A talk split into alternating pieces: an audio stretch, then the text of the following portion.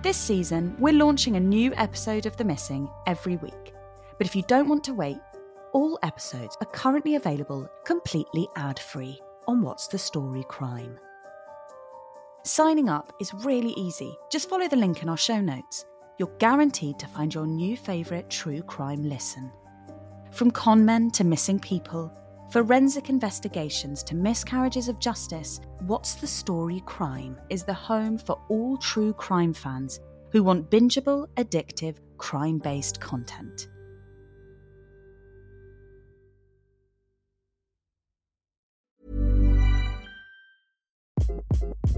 Hi, this is Craig Robinson from Ways to Win, and support for this podcast comes from Invesco QQQ, the official ETF of the NCAA. Invesco QQQ is proud to sponsor this episode, and even prouder to provide access to innovation for the last 25 years. Basketball has had innovations over the years too. We're seeing the game played in new ways every day. Learn more at Invesco.com slash QQQ. Let's rethink possibility. Invesco Distributors, Inc.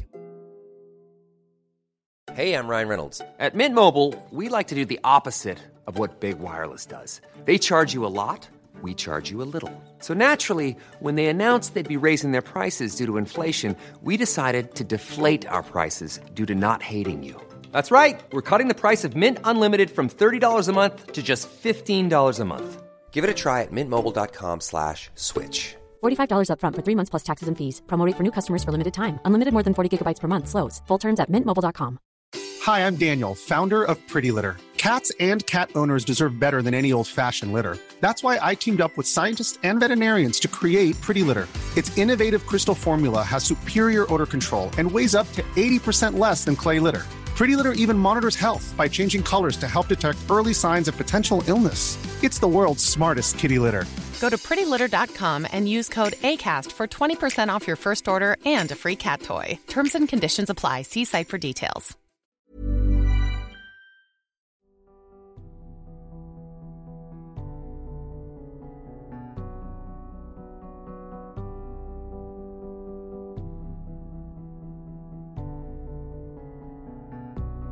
There are a handful of missing people whose names are instantly recognisable, even if the details of the case might be a little more hazy.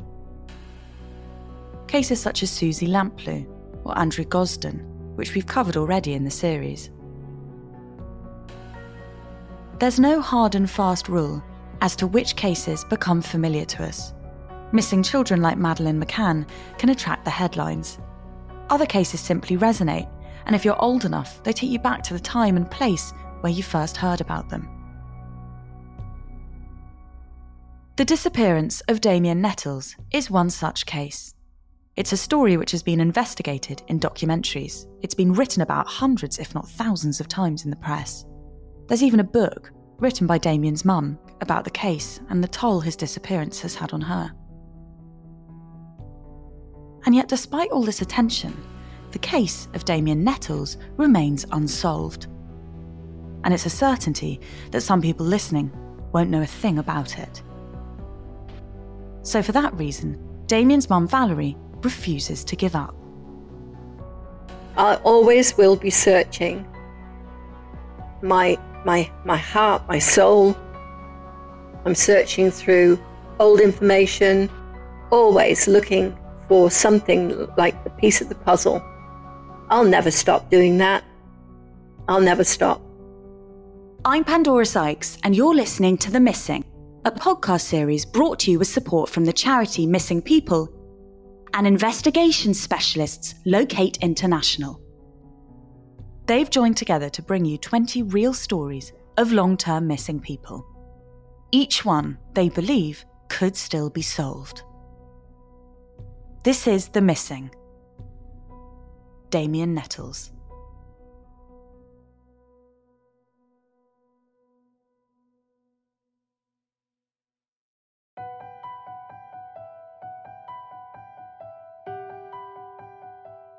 Across this series, we've repeatedly come back to the idea of home. We've heard about people disappearing from home, pleas for people to return home. Home is often the place where our stories start and it's also the place which keenly feels the absence of our missing person. Home is also the place which often holds the most clues about a person's disappearance. And that's never been truer than in this case. Damien Nettles was born in Singapore, but grew up moving around, including to the States. But the family eventually settled in Cowes, a seaport town on the Isle of Wight in 1990, when Damien was 10. Island life is unique in many ways. It can be insular and inward facing. Everyone knows everyone's business. It can be both oppressive and liberating to know the streets and shortcuts like the back of your hand. For Damien, a non native with a funny accent, it took him a while to be accepted. He just wanted to make friends. I mean, we moved to the Isle of Wight when he was um, in middle school, I think. I think settling into the middle school, he maybe over overdid his need to want to connect with people and probably clowned around a bit more trying to make friends. It didn't always go down well with his teachers. But I don't think anybody disliked Damien. I think everybody just said, now, Damien, settle down, you know, calm down, pay attention.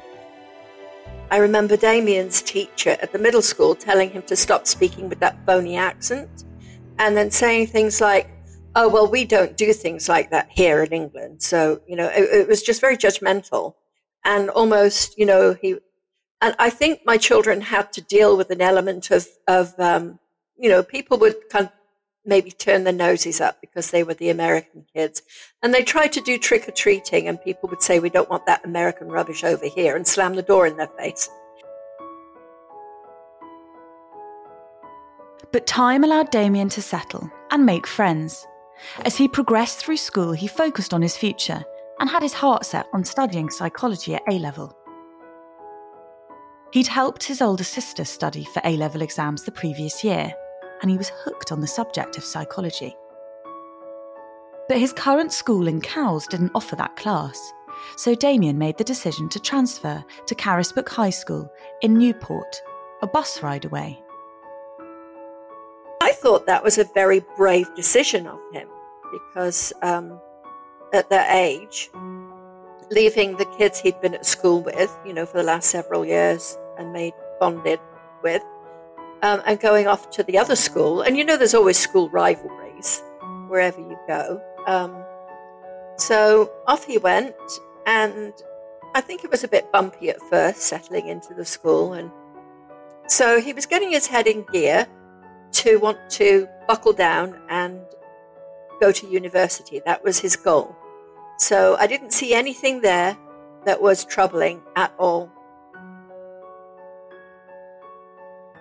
But despite Damien's perseverance, there was one incident which sticks out in Valerie's mind, which she's never been able to shake.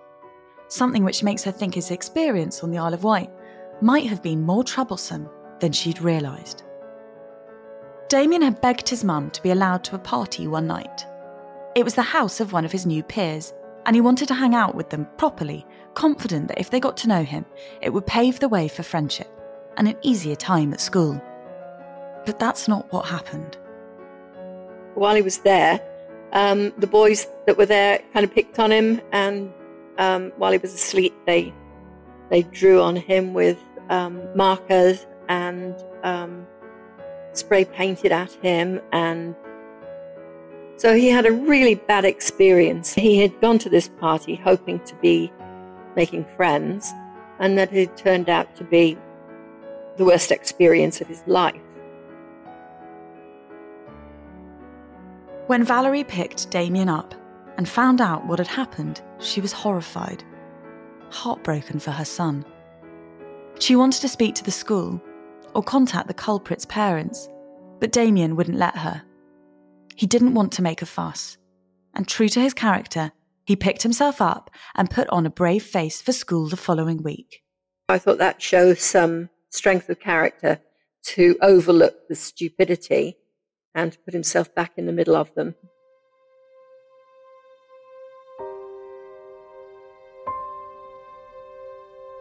And things did improve for Damien. With the summer stretching out before him, before the start of his A levels the next school term, he decided to get a job at a holiday park called the Pines. And it was at the Pines where Damien seemed to find his tribe, something which his mum felt increasingly torn about. Lots of kids in the village had had, you know, summer jobs there.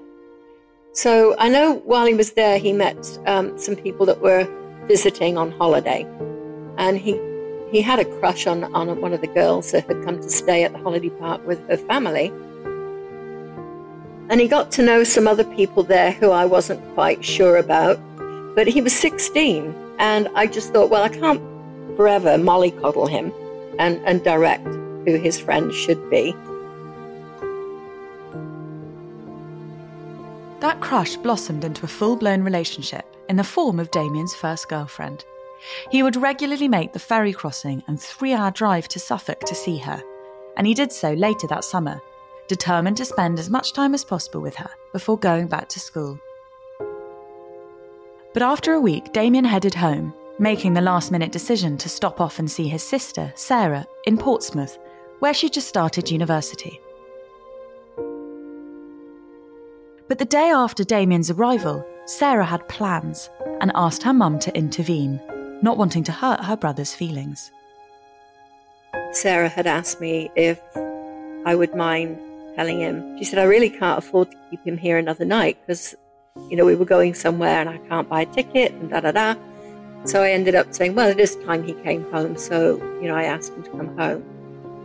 But he was quite happy to do so. I mean, he wasn't thrilled at having to leave, but, um, you know, he understood, I think, and, and came home. And then that was the next night. That weekend, Damien wanted to go and see his friends.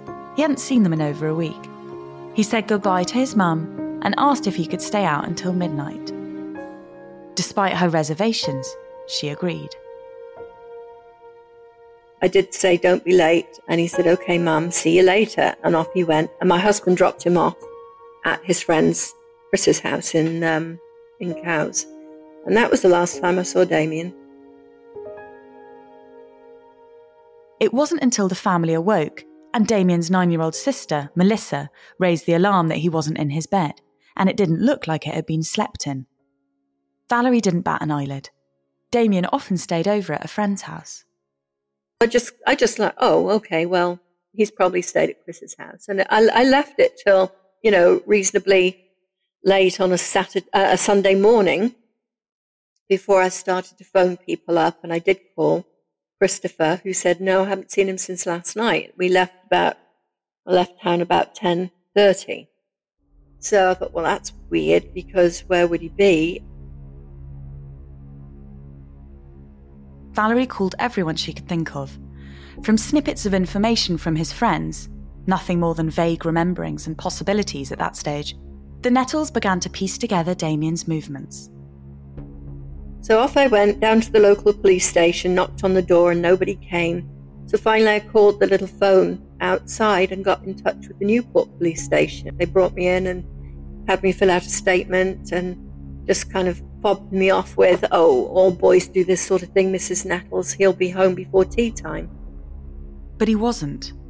24 hours since Damien had left to go to the party, and he still hadn't come home. I was panicked. I was, it, it, you, you're surreal. It's, if, you, if you've ever been as a parent in a supermarket and lost sight of your child, for a couple of minutes and you just, you know, they've run off around the corner and you can't find them. And you get that, I, I describe it as a rising tide of panic. You know, your stomach is just in your chest. We drove round in circles. Uh, that night, my husband and my father and my younger son, James, got their flashlights out and went combing um, up and down um, seafront, there, there was a shortcut from the seafront up to the middle school that sometimes the kids would take that shortcut to climb back up towards where we live. And I thought, well, maybe he's there. You know, my first thought was he's he's fallen down, he's hurt himself, he's lying out there, and this it was wet, rainy, you know, gale force winds, and it was nasty weather. And uh, I thought he's lying out there somewhere, probably broken his leg. We need to go find him. Valerie asked police to search along this route, but they claimed it was too dark and wet. The dogs wouldn't be able to pick up the scent due to the rain. Those first denied requests were the start of a battle between the Nettles and Cowes police station over what action should be taken. It's like, well, where do I go? What do I do? Where do I start? You know, what can I, how can I, how can I begin to know what to do? There was no instructions came with this situation. And the police weren't very interested. You know, if I called the police, they'd said to me things like, no, Mrs. Nettles, we've not heard anything. Um, but do you have anything to tell us? And I, at first I was like nonplussed and I, I just had no idea what that was about. And I asked on the day I reported him missing that night, I said, can you get the spotter plane out and can you get the dogs out? And I was told the spotter plane was broken, not available, and the dogs, well, it was too late, it's been raining, and any scent would have been washed away. So, you know, I hit a brick wall. And like I say, I, I was told at one point I was not helping my son's case by keep calling up. And, and I don't know what they expect from a mother whose son's just vanished off the face of the earth. At first light, Valerie went to the harbour and asked about the sea the night before. Had it been rough or stormy? If Damien had fallen in, could he have been swept away? But the harbour master confirmed that anything which had fallen in would have been brought back by the tides. The family's next hope was CCTV. There's a number of cameras along Cowes High Street, and sure enough, one revealed Damien standing outside Yorkie's chip shop at two minutes past midnight. And he didn't look like he was worried about anything. He, he was just walking along eating chips. There were also some other people captured in the CCTV that night who fleetingly were seen to be talking to Damien. Could they have known where he went? There was never any suggestion that these men were involved in Damien's disappearance,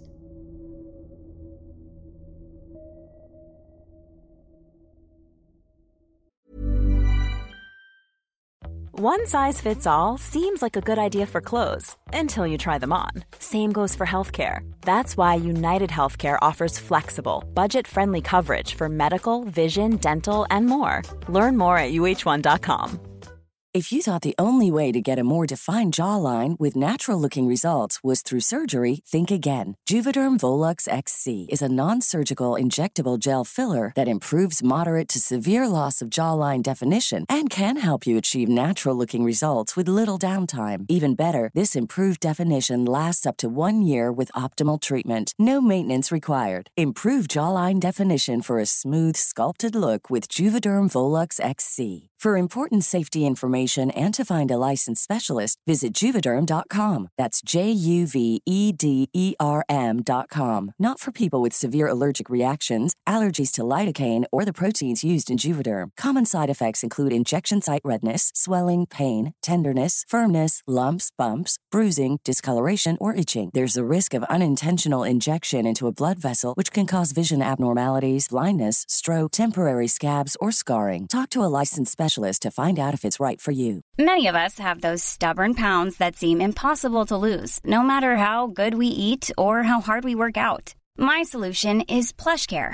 PlushCare is a leading telehealth provider with doctors who are there for you day and night to partner with you in your weight loss journey. They can prescribe FDA-approved weight loss medications like Wegovy and Zepbound for those who qualify. Plus, they accept most insurance plans. To get started, visit plushcare.com slash weight loss. That's plushcare.com slash weight loss.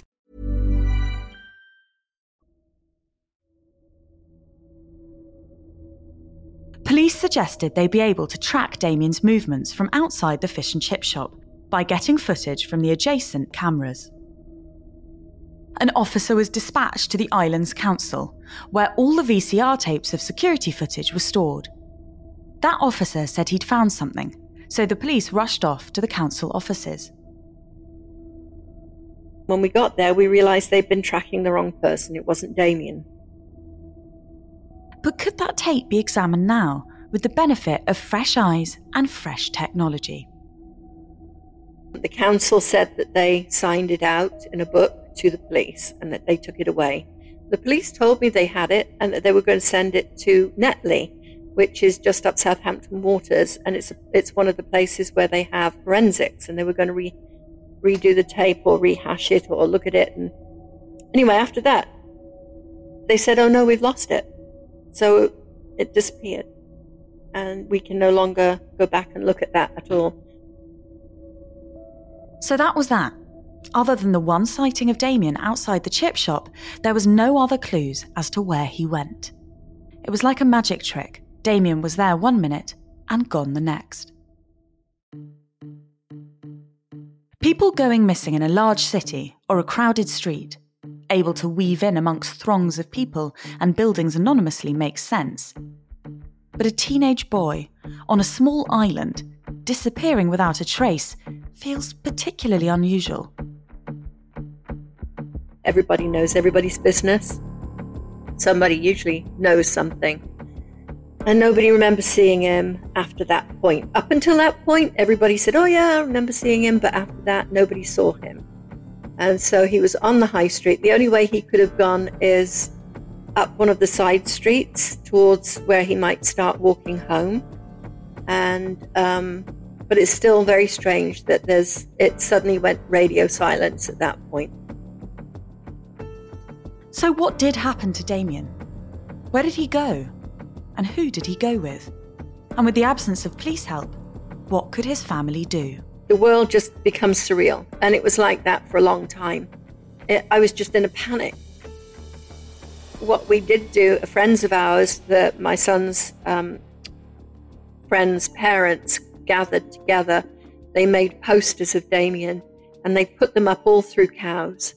And his friends, they they did a massive search, probably about a week the week later, um, through Cowes in all the dif- different places that kids hang out and hide or, you know, know about. And um, it was was not then till it was on the television. Actually, the TV crew was there taking photos that I noticed the police had been there in the background, um, batting bushes with sticks. So, um, you know, I guess they were doing something along along with our search because I'd heard nothing about that until then.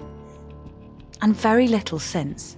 Despite the allocation of a family liaison officer, ever since day one, the Nettles family have had to play detective themselves to try and separate rumour from reality.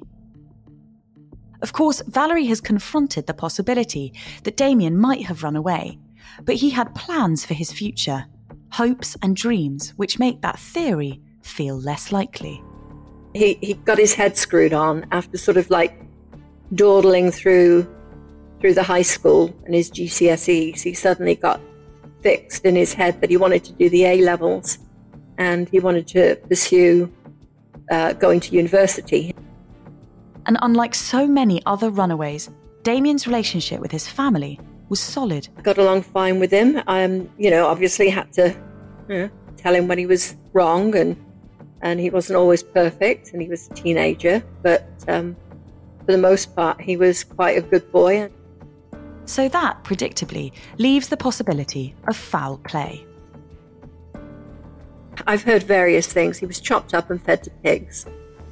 That he's been buried in Parkhurst Forest. That he was taken on a on a fishing boat out to the middle of the channel and thrown in. Um, that he was chopped up and put in lobster pots. Those are the things that I have, you know, in my head. Um, all of those options. So, but I, I feel like the most, maybe the most likely one is that something happened with people that night that, that went wrong. Over the years following Damien's disappearance, certain names have come in and out of frame. And for Valerie, it's hard to go beyond the old adage there's no smoke without fire. Have you looked at this person? Have you looked at that person? And when you look at this closely, it, it all revolves back to the same group.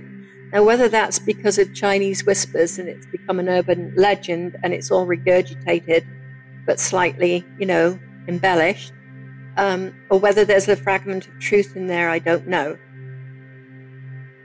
And one name in particular, the name of a local drug dealer, came up time and time again with witnesses even testifying to police about his involvement in Damien's disappearance. It's not something any parent wants to hear, but it's forced Valerie to confront the fact that her son might have been involved with drugs. I'd never considered that in the past for Damien, but the more and more that that came up and up, and they, they said that Damien had been calling up at a flat that night, drawing attention to the fact that there were drug dealers up there. And one of them, um, according to the statement given by someone that was there in that, that flat at the time, was very angry and um, livid with Damien um, because he was drawing attention, I suppose, to what they were up there doing.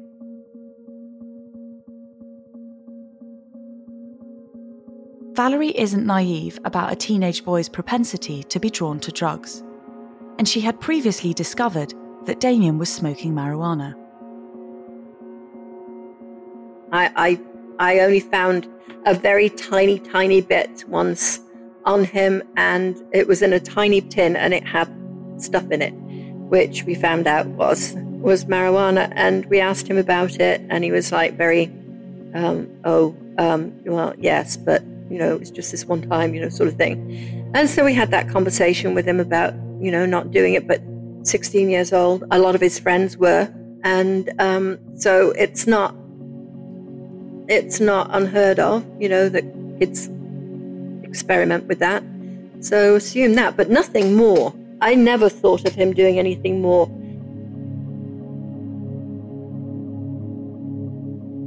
It's rare for parents to know everything about their children. And years later, Damien's sister Sarah revealed that his interest in drugs didn't necessarily stop with marijuana. Sarah didn't do drugs, but, you know, um, they did talk about it. And he did say that he was wondering what it would be like to take something stronger and whether he ever did, I don't know. She didn't know. The alleged drug dealer in question died in 2002. And at this point, the Island rumour mill went into overdrive. All of a sudden, everyone believed he'd been involved in Damien's disappearance, and the police began to take note. That was about the time that that name started to take off like wildfire in terms of people giving that name to the police and saying that, you know, this person was probably, you know, need to be looked at. So it kind of snowballed and, and it became this thing that I think the police just had to, to look at it and they couldn't make anything stick. Damien's case was upscaled to a possible suspected murder at that point, but with no forward movement, it's now back to being a missing case. Recently, another discovery came to light, which has horrified the Nettles. Someone got in touch with Valerie on Facebook and told her to look at a discussion thread on the social media site. Somebody had put a picture and said, "What, what, what do you think these are?" And it was, it was a hand holding bone fragments and a tooth attached. The comments below revealed that the bones had been found in a little known alleyway at the bottom of an old lady's garden. The police had been called, but three days later had still not come to investigate. Using the hive mind and amateur sleuthing of the internet, Valerie gleaned some information about the bones. They'd been cut with a very sharp object, and the people that I know on the Isle of Wight did some homework and they said, well, those houses were built in 59. There was an elderly lady lived there till the new people came in in 2009, and she was um, disabled, so didn't go do her garden or anything. The police department and independent experts eventually confirmed the bones were animal bones. But then, another twist. And one of the rumors was that Damien was put into a sail bag, you know, these big, huge bags that they wrap up the sails for yachts. And they usually have a logo on that um, of the boat itself, of the yacht. And um, they, they ended up pulling this huge bag out of that hole Shortly afterwards, they found in the same hole, they found um, not just that big canvas bag, but they found a belt buckle and um, I think it was a 2p um, dated 1980. The house was built in 59, so it's unlikely it fell in by a builder. The old lady didn't have any work done that, that people were able to recall that lived there. and a button that looked like something off like a denim shirt or denim jeans, um, which set off alarm bells in my head. The button, the buckle, the bag, surely it added up to something. But with experts dismissing the bones, it feels like another promising lead cut short too soon. So that's that's another one of those mysteries, another one of those things that will remain on the table. And friends of mine on the Isle of Wight were able to um, speak to the person and go to the house and secure the box and take it. Well, I don't know if they've taken it away yet, but um, the police don't want it, so they're going to keep it just to see if anything else is brought out of that that hole. So I've I've heard no more about it. Um, I can't make a fuss about it. There's nothing I can do. There's nowhere I can go with that. Despite being despondent, Valerie's friends and family continue to take action. Whenever they have any spare time, they go to Gurnard and look for a potential burial site. The area used to be a bottle mine, as well as a fly tipping area for locals. Valerie grew up in the area and remembers people throwing dishwashers and washing machines, anything they didn't want, in there. You would never know, but underneath there, if you start digging, there's concrete, tarmac, metal, and uh, like I say, there's even a car buried in there. So that's not an easy area for any anybody that has the expertise to go in and decide where to start looking, you know, for a body. And the thing is, I think you have to be realistic. If it if it was an accident and and Damien was, you know, buried, they would have either thrown him in there to get rid of him or done a shallow grave. The Nettles no longer live on the Isle of Wight. They couldn't escape the memories or the feeling that their neighbours might know more than they'd been letting on. They will never stop appealing for more information, which could lead them closer to answers about Damien. If you don't want to go to the police, um, you could go to Locate International. Locate are currently reviewing Damien's case um, as a extra set of eyes uh, to see if there's anything there that, that could have been looked at. There are Facebook groups for Damien, Justice for Damien. That's also another possibility. We have a Damien, uh, a page for Damien, the boy that disappeared. 24 years have gone by since the night of Damien's disappearance, but he is still in the hearts and minds of the people who love him. And Valerie is sometimes reminded not to give up on the idea that one day Damien might come home. I don't very often dream about Damien, but I did have a dream um, this past week. He walked in the door, and I think he was with my, my husband and my son, or my nephews, nieces, somebody in the family. And he just stood there, and I, I remember thinking, I've got to go over there and hold him. I've got to go hug him. Anyway, and it was just, it was wonderful because he stood there, but he was 16, not 40. as he would be. And um, like I say, I don't get those dreams very often. I've had two really vivid ones like that where we found him. But no, I won't, I won't give up. Well, Damien is a part of me. He's my child. He's a missing link in our family. He's not a lost puppy. Um, I can't I can't forget him. I can't leave him. I can't pretend, you know, life is going to be better or different if I stop looking for him. So I'm not going to stop looking. I can't stop looking. He's my child. Um, we all miss him. We all love him. And he deserves to be found in whatever way that is. Now Locate International have assigned a team of criminology students to pore over the details of the case.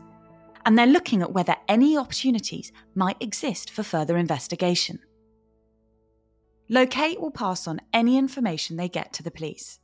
They're acting as an additional resource who have the time and manpower to go over everything with a fresh pair of eyes. And they want you, the listener at home, to bring any information forward that you have.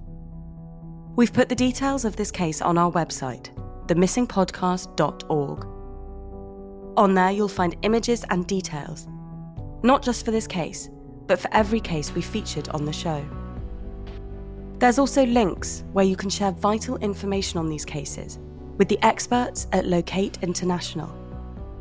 They've set up a team to investigate these cases and explore any information that comes in. And you'll find more information about the charity Missing People, who work tirelessly to support the families of the missing. Their helpline is open to offer support and advice if you've been affected by anything in this episode. We can't say this enough. It takes just one person with the right information to solve any of the cases in this series. The Missing is a What's the Story original podcast series. It's presented by me, Pandora Sykes. The episodes are produced and edited by Jack O'Kennedy. The executive producers for What's the Story Sounds are Daryl Brown and Sophie Ellis.